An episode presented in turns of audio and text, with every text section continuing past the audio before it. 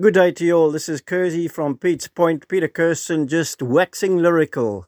Well, congratulations to both England and Australia in a magnificent Ashes Test series. I'm in love with Test cricket, always have been, but even more so with this uh, Ashes series that has taken place. The type of cricket, the positivity, the Bazball cricket, the ebb and the flow, the different styles, and the crowds for me. Just uh, being able to watch a snippets of the Test match yesterday and a few other days, the enormous crowds that have been attracted to this type of cricket in England. So, congratulations to both, uh, all the players. I think Stuart Broad, well, just befitting of the man to take the final two wickets in such style. Beautiful pics and photographs, vid clips of, of his joy, and now retiring with having taken 604 Test wickets having played Test crickets myself and first class professional cricket, that's no mean feat for a seam bowler, fast bowler, and he still looks in rather good shape. James Anderson, too, has been fantastic, hasn't taken the wickets, but still been able to bowl beautifully, also looking physically in really good shape.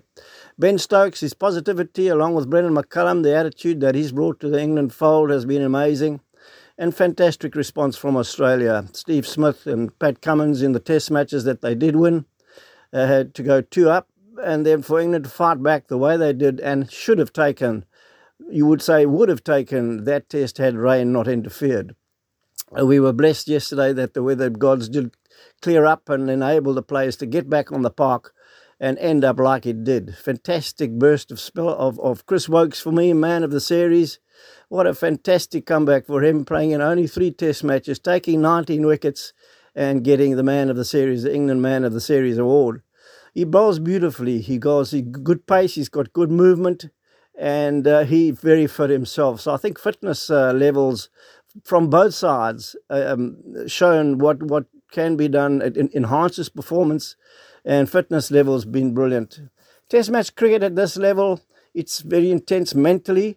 So I think the, the ebb and flow, eh, most sides go through this type of ebb and flow that gets the upper hand, loses it with some magnificent performances, bowling, catches, Ben Stokes catching, amazing.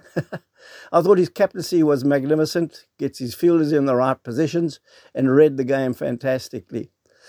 So, uh, Usman Khawaja, we've spoken about, and of course, Travis Head, that uh, partnership between Steve Smith and Travis Head yesterday, you thought was going to take them to the draw. Even they could have won it. Right up until the end, Australia could still have won that match. But uh, Moeen Ali came with a great bell of off-spin bowling, and all credit to the ground curator. What a fantastic pitch for Test cricket! It had good bounce. It had uh, the the ball was able to turn on the final day, so it had everything. You're able to score your runs. Uh, the, the ball, the, the the chances were there for wickets to take, which had happened. So we had amazingly 40 wickets in the test match and a whole lot of runs too. So uh, there we go. A fantastic advert for Test cricket, and uh, so congra- I really have, have loved it. You just wish that there was there was another Test match. So, so excuse me. Um, yeah, I think that the leadership uh, from both sides has been very, very good. Pat Cummins made a few mistakes, I felt, with his field placings and the reading of the game. And uh, when you really think of it, England could have taken that series 4 1. And they had, uh, you, one thinks back to uh, Ben Stokes' declaration in the first test.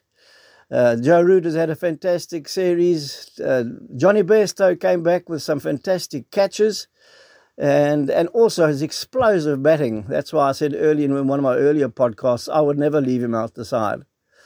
So with England's uh, style of Bazball, the way they attack the ball going at 4.5 or 5 runs to the over, it buys them time, as it ha- happened to be enabling them to bowl many, many overs to the opposition.